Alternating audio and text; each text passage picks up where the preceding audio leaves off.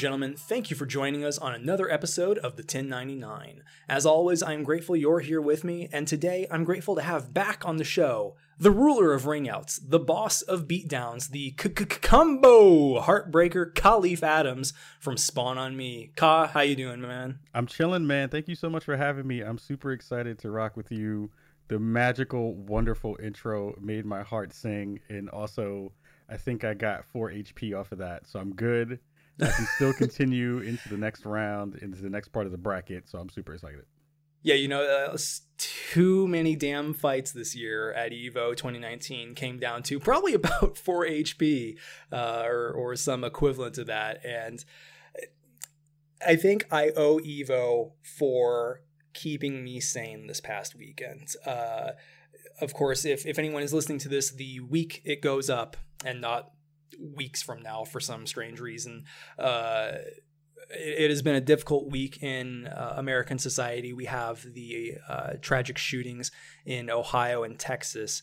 And before we jump into talking about the magic of Evo 2019, uh, I just want to point out that uh, IGN has a great link that you can go to. I'm going to include that in the show notes uh, on SoundCloud.com, and I'll post it on Twitter as well, uh, where you can go and you can donate some money to the uh, relief fund for the victims and their families. So make sure to check that out, and uh, our hearts go out to everyone. And yeah. Uh, so other than that, of course, like I said, Evo, uh, the biggest fighting game tournaments, arguably in the uh, Western world. And Ka, you unfortunately weren't able to go, but you were planning on it originally, and you did uh, partake in the festivities throughout the weekend a bit, right? Oh yeah, like uh, I was I was excited to be able to possibly go, and then some unfortunate circumstances happened that you'll hear about on Spawn on Me probably the same day that this drops.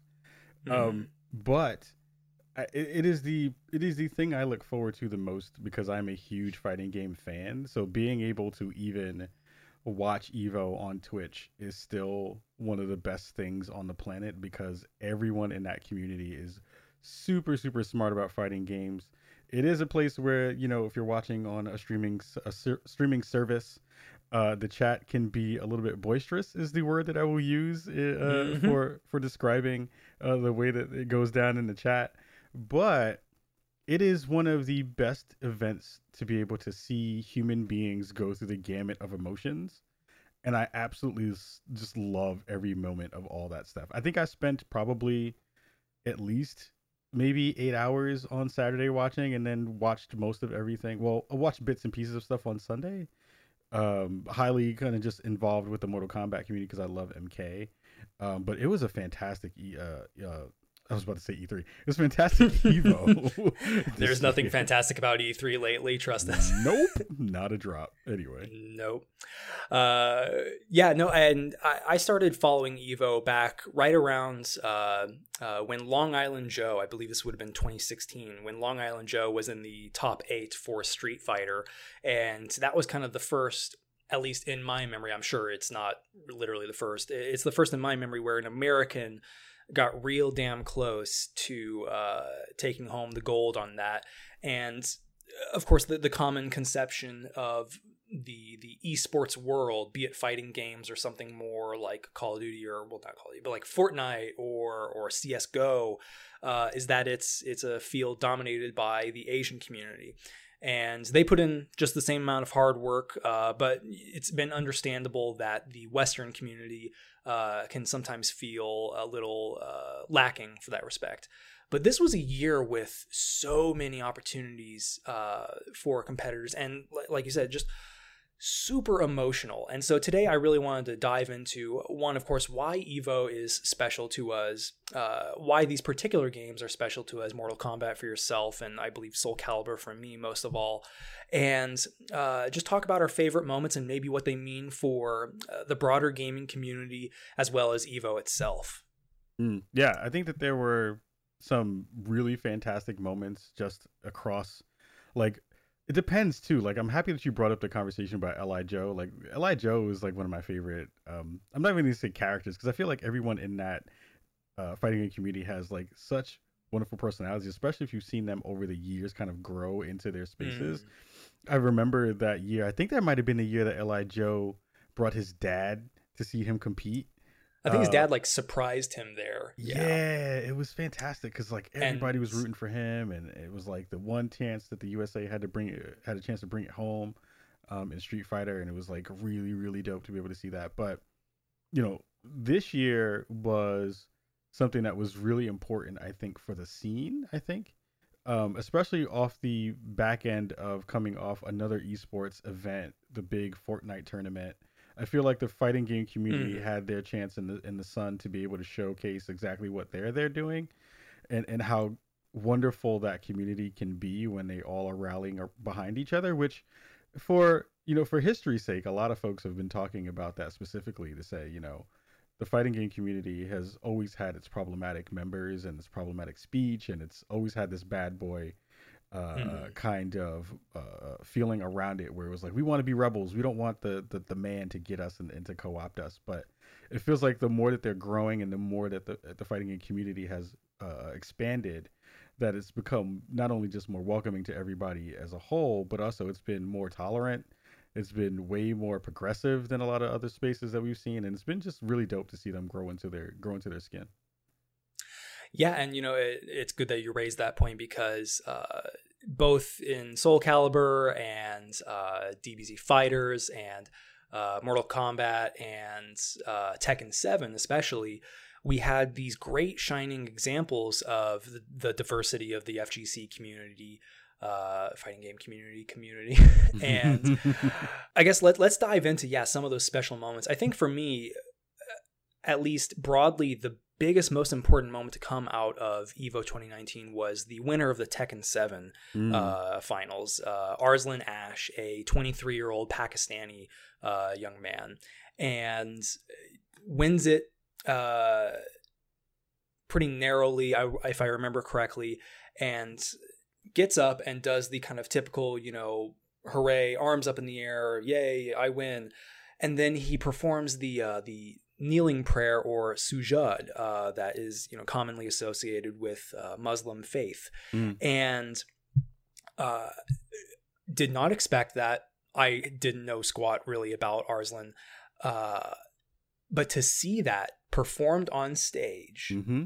Uh, to see that put into the eyes of everyone in that stadium and the you know couple hundred thousand people probably screaming it at home um, really goes a long way to show where the fighting game community has dug its roots in, right? Yeah, like one of the well, first of all, I, I I've always thought that there have been specific parts of of the Muslim practice that have been just beautiful in terms of just the way that it is presented, and mm-hmm. to being able to see um, uh, Arslan do that on stage with that many people watching. I think at peak they were at like 250,000 people maybe watching at that point, something like that mm-hmm. on Twitch. Um, and Tekken 7 was the game that kind of had the most people watching at that point because Tekken 7 is such a wonderful game to watch. And the folks who commentate that stuff, t- shout out to Tasty Steve and the rest of those cats. Um, I had I had food once with Tasty Steve. That man is a is a saint. Oh, I love Tasty Steve. T- yeah.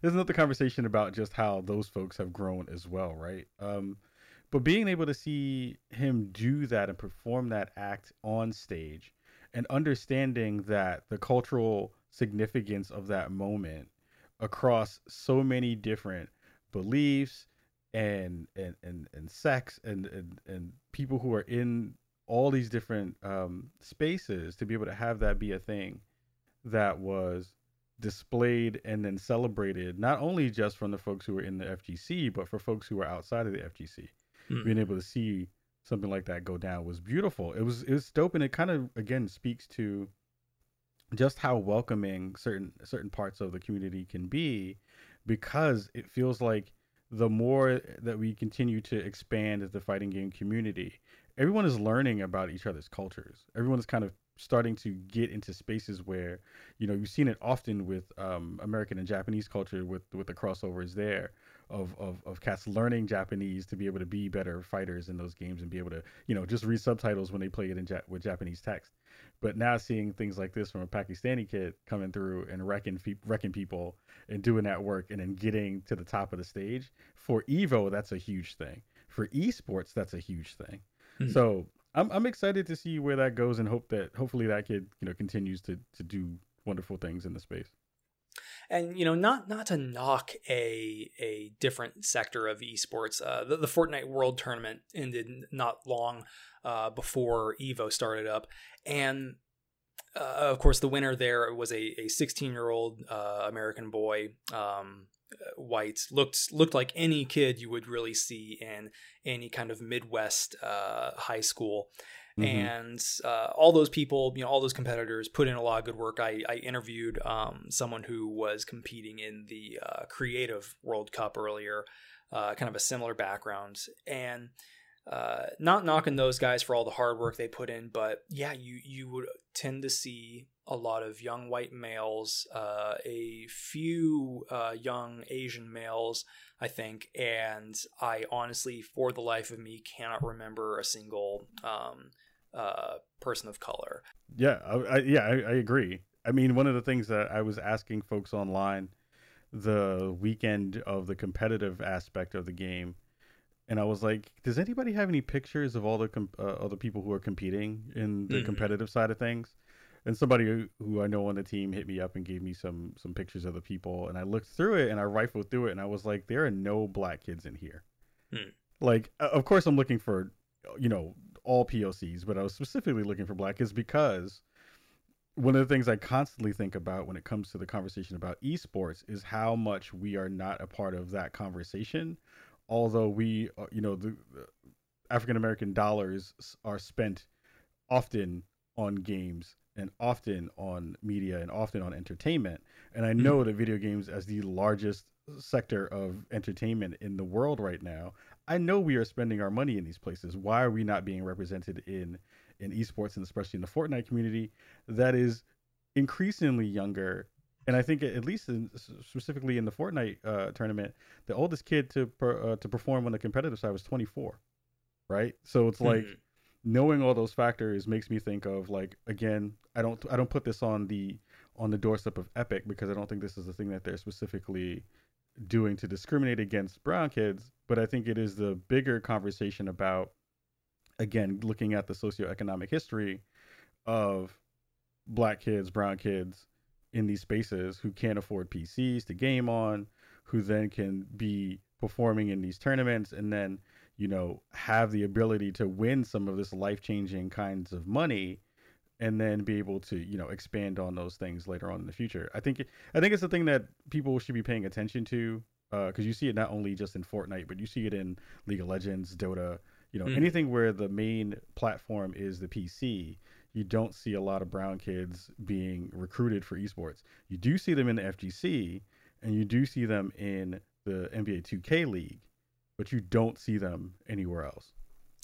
One of the most interesting things uh, uh, kind of about that is in the fighting game community like you're right uh, pc gaming is incredibly expensive and most of those games will demand a, a relatively well built rig but you can compete on the same scale uh, in in soul calibur and Tekken what have you with a generic ps4 and it's worth noting that so many of the top competitors surprisingly use the PlayStation controller uh, mm-hmm. and not necessarily a fight stick. And fight sticks aren't like they're not terribly expensive. They can run from like a hundred dollars to like probably three or four hundred if you want to get something crazy. But uh, being able to see like Sonic Fox uh, walking up to DBZ Fighters or Mortal Kombat 11 and using a controller uh, just means that that's one little more level of accessibility that the uh, POC community has, right? Yeah, like I remember there were some pictures going around of Sonic Fox when he was like a wee lad uh, in the oh, fighting oh game community, a and, kit. Yeah, he a was, Sonic kit. Yeah, Sonic Kid. Uh, uh, and it's I mean it's nuts now because it's like you know he's still young, but he was a baby. Uh, I'm sad. Baby. I'm sad you didn't get my joke. Uh, uh, baby fox is called a kit. I did. I did. oh, you I, did. I did. I was. I smiled. I smiled at that. um, but it's like you know I remember seeing pictures of him sitting in the stands watching everybody else play and then getting on you know with his again with his controller it is it is the easiest version of being able to participate because lots of kids will get consoles as opposed to PCs as their first initial uh, foray into gaming so it's like it makes a lot of sense to see why kids in those spaces are doing that work, especially that you know arcades aren't a thing anymore. So it's like you're going to play those games on console because and especially because uh, fighting games have only most recently started to migrate over onto the PC side of the fence. So it makes a lot of sense. I, I'm hoping that they'll be able to at some point, hopefully, match the kinds of money that come into the space. Because if you see the the the the prize pots that you get at a fighting game tournament as opposed to Mhm. any Fortnite tournament at now, you you can't even compare. Like I think like was it the the even the lowest competitors at the world tournament for Fortnite earn something like twenty thousand maybe. like like check this out and this is the reason why i'm starting to play fortnite tomorrow because because who like 11 through 50 in that tournament competitively brought home 100k think Mhm. about that think about how much money is in that pot and mind you even if you came out at 50th that's still life-changing money that's more than what the median household income is for for one person right is like Mhm. more than 40 grand you came home after taxes with so like think about just how again life-changing money is life-changing if you have access to the ability to compete. And if you don't have the ability to compete, then you're automatically blocked out of some of that stuff. you know, we're gonna get movies one day about uh like kids from disadvantaged communities raising their family out of that uh via esports money, you know? Yeah, Yeah. yeah. There'll be there'll be a Rudy of video games at some point. You know what I mean? Exactly. Like there'll be Exactly. something that'll be like that, and it, it'll be well deserved, and hopefully we'll see it soon. And you know, uh, we talk about uh, some of the the more friendly elements of the fighting game community. Uh, I thought arguably the most beautiful, uh, one of the most beautiful moments, t- basically tied with the Arslan Ash prayer moment, was uh, when Goichi, who, if I remember correctly, is Japanese. Winning at DBZ Fighters over Sonic Fox, and this was this was the one I probably watched the most intensely besides Soul Calibur Yeah. uh, because Sonic Fox loses to Goichi in the first bracket, uh, gets sent to losers bracket, and climbs his way all the way back to challenge Goichi again at the very grand finals. Mhm. And uh, just like their first game, it was neck and neck, last character, last health bar, uh, and Goichi wins by a hair. And they cut the camera to look at them and their you know physical reactions. And Goichi is sobbing, is ripping his his glasses off, putting his uh, fight stick down on the table, and is hunched over and shaking like he's having a, a panic attack of sorts, uh, but in a good but in a good way. Right. And he looks over. He looks over at Sonic Fox. Sonic Fox this entire time has been a a really positive expression on his face. He's cheering and clapping and like kind of you know trying to hug Goichi. And Goichi looks over at him. Uh, he's he's hunched back in his seat, and I don't know what he said. I don't know if we'll ever know, but it, it clearly looked like you know. Hey man, you're my friend, and Hmm. and thank and thank you for this. And I know Goichi is another one of those guys who's been trying to get to that top top position for a while and he was nursing a hand injury and all this nonsense but uh we talk about of course the the fighting game community has had a, a bad reputation in the past for its bro-ness and its its more uh uh strong, you know, kind of competitive language that it employs. But seeing Sonic Fox and Goichi be like that, it really feels like kind of turning a corner.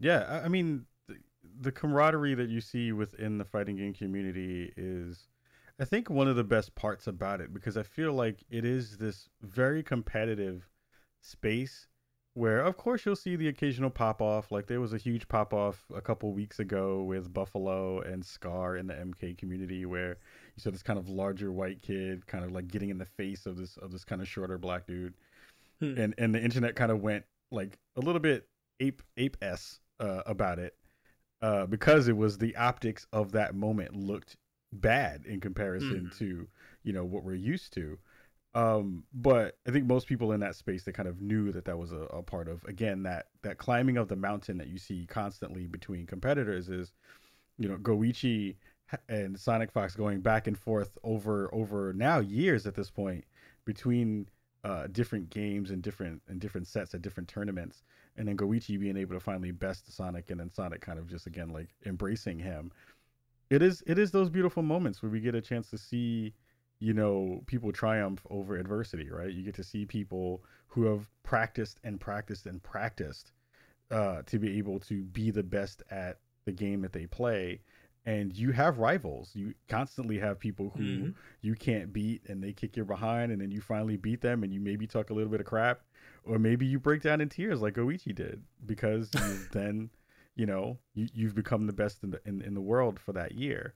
And and that stuff is beautiful. Like I love those moments because they just pull together just like how fantastic the the fighting game community can be because it is this very one-on-one thing like it, it is one of the reasons why I think the fighting game community and fighting games translate so well into esports is because you have that one-on-one thing. You don't have a hundred people trying to vie for one yeah. particular space.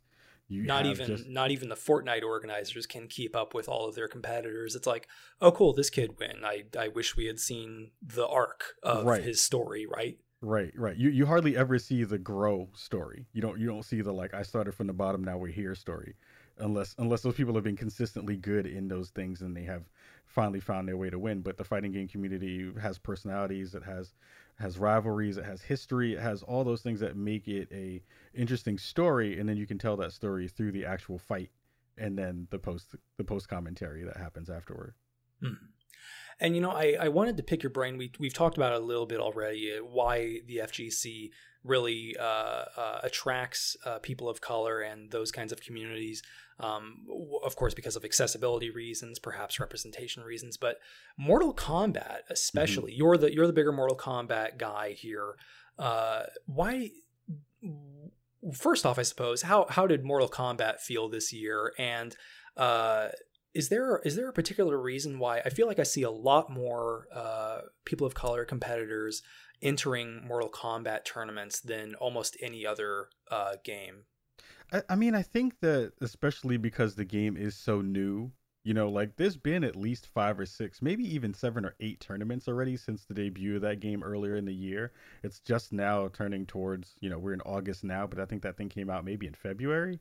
Hmm. So it's like one, you have a new game, which auto- automatically attracts various people to, the, to to that particular title, and then you also also have the legacy of you know, most fighting game players are cross playing anyway. They're playing multiple games at at a time. So you'll have cats who may be playing um, Dragon Ball, who will then move over to Street Fighter, and then maybe dabble a little bit in in MK. I mean, I think it depends upon you know play style, fight style, that kind of stuff. Um, I don't know if there's a specific thing that attracts POCs to Mortal Kombat in a way. I think that some of the marketing might have been really dope in the way that they kind of pulled in um, a little bit of hip hop into it, so it kind of made people, you know, raise their eyebrow a little bit. It's like, oh, what is this thing that's happening for folks who weren't already kind of waiting for that game? Um, but I do think what it does is when you have the best player on the world be a gay black furry, mm-hmm. I think that help that that does nothing but help to open up the minds of people who are in that space to be able to say like, yo, if that cat is doing this and he's that dope, like I want to be that dope too. And it, and it's full of folks. Like I saw way more black women playing uh, on stream this year at Evo, which is mm-hmm. fantastic. There was this really fantastic French sister who was who was playing, who I forgot her name currently, but we can find it at some point. Um, and she was wrecking people with Jade. Like it was a character that's not necessarily high tier, but it was a character that she knew how to play well and was busting busting kids behinds on there. And I was like, oh, this is fantastic. Um, so it, it lends itself to to multiple avenues for people to showcase not only their their fighting game skills but their personality too. Yeah, no, and, and I following Soul Calibur, I, I was really I, I follow Kayane, um, mm. who I believe is a, a French woman, and she ha- she's just been this kind of like big bright uh, beacon in that community because she is arguably the best, I think, female player, female Soul Calibur player out there currently. She landed in the top eight, and one of the first things out of her Twitter feed is, you know, there there were a lot of people who told me a a woman can't land in the top eight at mm. Evo or Soul Calibur, and she manages to prove them wrong. And uh, uh, the perhaps the magic of Evo too is that anyone can enter. Of course, you're Right. going up against the best of the best, and the odds are very much stacked against you. But anyone can enter, and that just opens up the level of the, the the diversity of the community instantly rather than having it kind of be a gated community where you have uh, with with Fortnite they had you know weeks and weeks of preliminaries and Mhm. there were uh, a number of controversies about people kind of eh, edging up against the rules and doing and a couple of guys were banned for a couple weeks and only barely managed to climb their way back out but uh yeah no uh do, do we know what the name of that jade player is Um, I saw. I think it was uh Cherie or something to that to that extent. I'd have to watch. I have to check it out on my on my Twitter feed because I know I, someone Alright. gave me the name of that person because I was looking specifically for them so I could follow them on Twitch. Um, Well- if I find it well- before we finish the recording, I will I Yeah. will let you know. But it was it was so great to see her do well and then also just like like represent so many different parts of the diaspora within that one particular moment that I saw her playing. It was just like she was rocking it, just doing her thing. She had a lot of attitude that was like fantastic to see. She was like working the camera. It was great. Like I think that's the beauty of again the the, the community is like all these personalities coming out and showcasing their skills and showcasing how dope they are. It's like you can't you don't get that in most other Mhm. esports especially. So uh, you know we'll wrap up. We'll we'll get we'll we'll start to wrap up here with uh, perhaps two last things. Uh, if if folks didn't see the news the last couple days here, uh, no, Solid Snake is not coming to Tekken Seven. Um, one of the weirder stories, like I, I saw this on Twitter because people were, of course, you know, recording at all times. Uh, they they brought up a video that showed off Solid Snake's codec uh, and it, this was like in the middle of the Tekken tournament, not even like after or before. And of course, everyone's confused, thinking like, "Well, okay, Snake would make sense in a game like Tekken, I suppose." Uh, but turns out it was a little, a quote, little joke from the Evo organizers, and they actually did not end up uh, consulting uh, Konami or uh, David Hayter, the voice actor for Snake, got a little heated. I don't think he actually has any like legal power over that franchise, but he was kind of like, "You didn't consult me." He's like, "Okay." So kind of a kind of a silly moment all around. That was funny. Like that was the thing that that threw me way off was seeing David Hayter get in people's behinds about it. He was like, "Yo, don't you use my don't you use my voice in this thing without my permission?" And I was He's like, probably still uh, pissed about Metal Gear Five. Yeah. I mean, hey, I'd, I'd be mad too at Kojima for all that business and all that stuff Yeah. because there is only one Solid Snake. Um, yeah, but it, it was a cool. It, it's weird because it's a cool moment, and it got everybody super hyped about a thing, and then they had to pull it back because it was a joke. And I'm just sad because it was a good joke. It was a really good joke. It was a nice thing to see you break up some of the tension uh, that was in there. So. Anyway, it, I, shout out to David Hayter. That's all I would say. I just love David Hayter. I David Hayter's a wonderful person. I Yeah. We got the name of that competitor now, right? Yes, I believe it's Cherise. I'm gonna say it's. Cherise. I'm probably butchering it, but she's amazing. She is fantastic. the Frenchie in Cali Cali. Yep. And yeah, uh, you know, I let, let's wrap up by talking a little bit about. I feel like this was even for these very awesome seminal moments, full of tears and emotion and and uh, catharsis and diversity. It was a weird Evo. I feel Mm. like, and and it's been interesting. I I tried looking this up earlier because I was writing up a like a how to watch Evo guide for work like two weeks ago. Uh, did not see if ESPN was actually covering Evo in any way. Right. And I I wondered about that because of course the final event was Smash Brothers Ultimate, uh, which I feel like a- appeals pretty well to a Western crowd. Mhm. And uh, you had Soul Calibur, which was not featured last year because it came out uh, a little bit after Evo 2018. Right. Yet Soul Calibur was relegated to day one. They did the entire tournament on day one. And then DBZ Fighters and Mortal Kombat and I think one other uh, ended on day two. And that's Right. where you saw uh, Sonic Fox and Goichi, uh, Sonic Fox winning Mortal Kombat, and uh, a couple others. and I'm just thinking, like, man, D- did DBZ fighters really fall far enough that something like BlazBlue Cross Tag Battle, uh, which I, I don't know how the, the community community numbers stack up. Did DBZ fall that much that it had to like go down to day two, or could it come back in some way? I don't know. Did, did you feel like the right games kind of got their due, or is it? Or am I perhaps being selfish? I'm, I mean, I I swore that Moto like, and and for the folks at home that don't know, like day two, uh, which is usually on Sun, no, day Saturday. three, which is Sunday, Sa- yeah, Sunday. is the one where they move everything from the Mandalay Bay to another venue or another section of the Mandalay Bay that has the huge uh, kind of Evo logo uh, um, stage on it. So like Mhm. the, st- the the the the viewing of it is very different than it is when you do the first two days. So it's like a bigger spectacle for all of the folks involved. Um, I was surprised Mortal Kombat didn't make it to day three. To be honest, I thought Yeah. that that game was going to be there. One because it's new, two because they have they had the most compet they had the most competitors that they've ever had for a Mortal Kombat tournament this year. They had over fifteen hundred entrants for that particular part of their um part of their competition, and like it is the game right now that made the most money, at least in terms of 2019 uh, for fighting games. Because I think that and, and someone double check that because I may be I may be off, but I think that they made a crap ton of money this year. And you uh, uh, you, you want to talk about like kind of appealing to a, a Western audience, especially because the you know the event's held in Vegas. Right. Uh, if you want to talk about like building up that audience, I understand Smash Brothers being on the main day. That's a relatively new game, and Smash Brothers is something that's you know played in a lot of Western living rooms with friends or by yourself. right. Uh, but Mortal Kombat, Mortal Kombat is like the seminal Western video game. Uh, Yeah. So yeah, it was very peculiar. And the watchability of games like Soul Cal or Tekken or MK is very different than Smash. Like Smash is a Mhm. free for all all over the place. So it's Yeah. it's not as easy to just visually pick up what's happening in those games.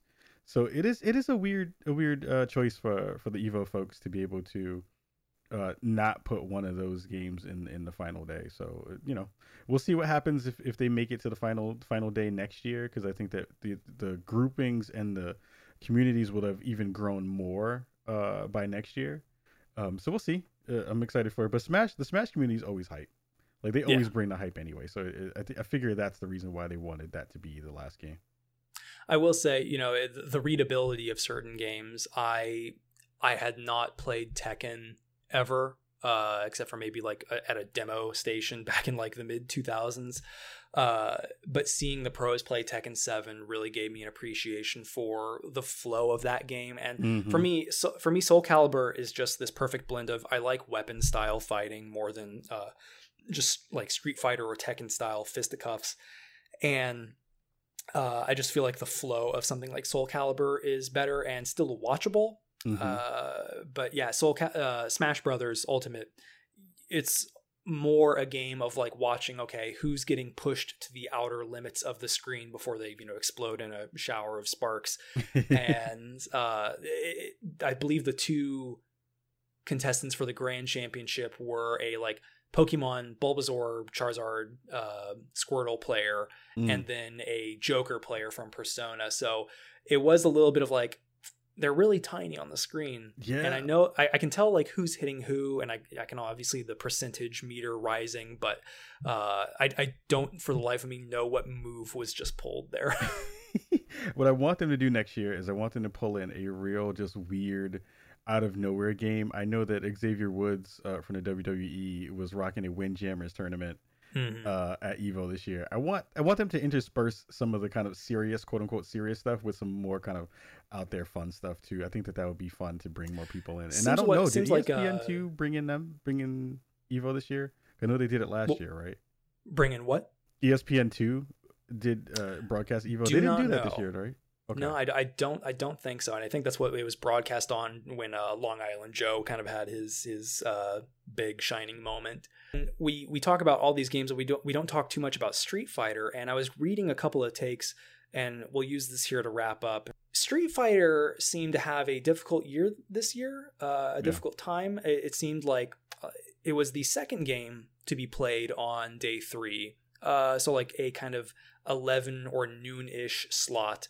Uh, mm-hmm. So not not bad by most standards, especially because it was a weekend. It would have been different if that was like a Friday and people were still at work. But uh, it seems like Street Fighter, uh, the Steam leaked their DLC announcement. Yoshinori Ono was up there with Austin, uh, and and seemed to be, be seemed to be kind of bummed, which is a tough thing to see a man like Ono bummed. Yeah, uh, uh, yeah. What what did you think about kind of the the vibe and energy around Street Fighter this year?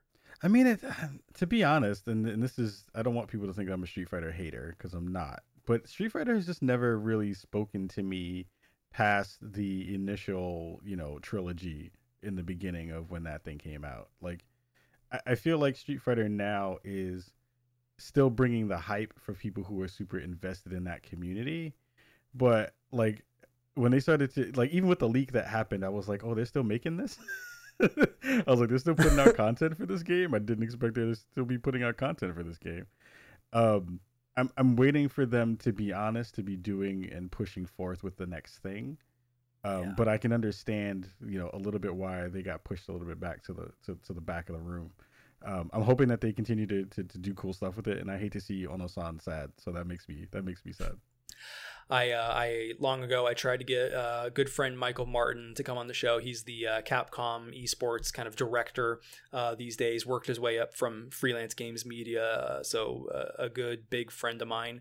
But Capcom absolutely said no taking interviews with people, so oh, we may man. never get we we may never get the answers to that. But uh, Kahlief, thank you so much, man, for joining me today. I really appreciate it. We wanted to keep things short today, folks, uh, just to uh, get this week's episode out of the way uh, and be as timely as possible since Evo ended on Sunday, and this will be going up Tuesday morning when you hear it.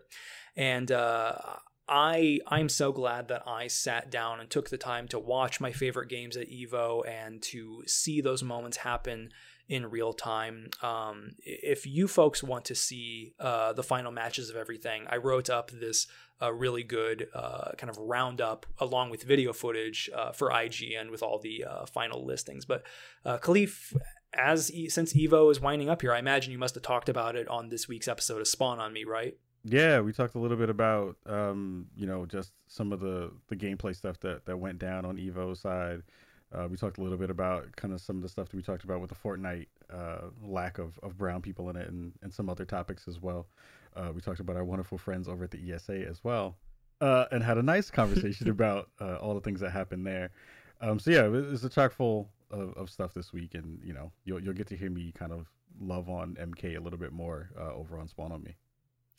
Yep, count me among those uh, those victims of the E3 this year. So cleaning up a mess after that. But all right, and uh, Kahlief, where can people find Spawn on Me and all the things that you do in this wonderful world?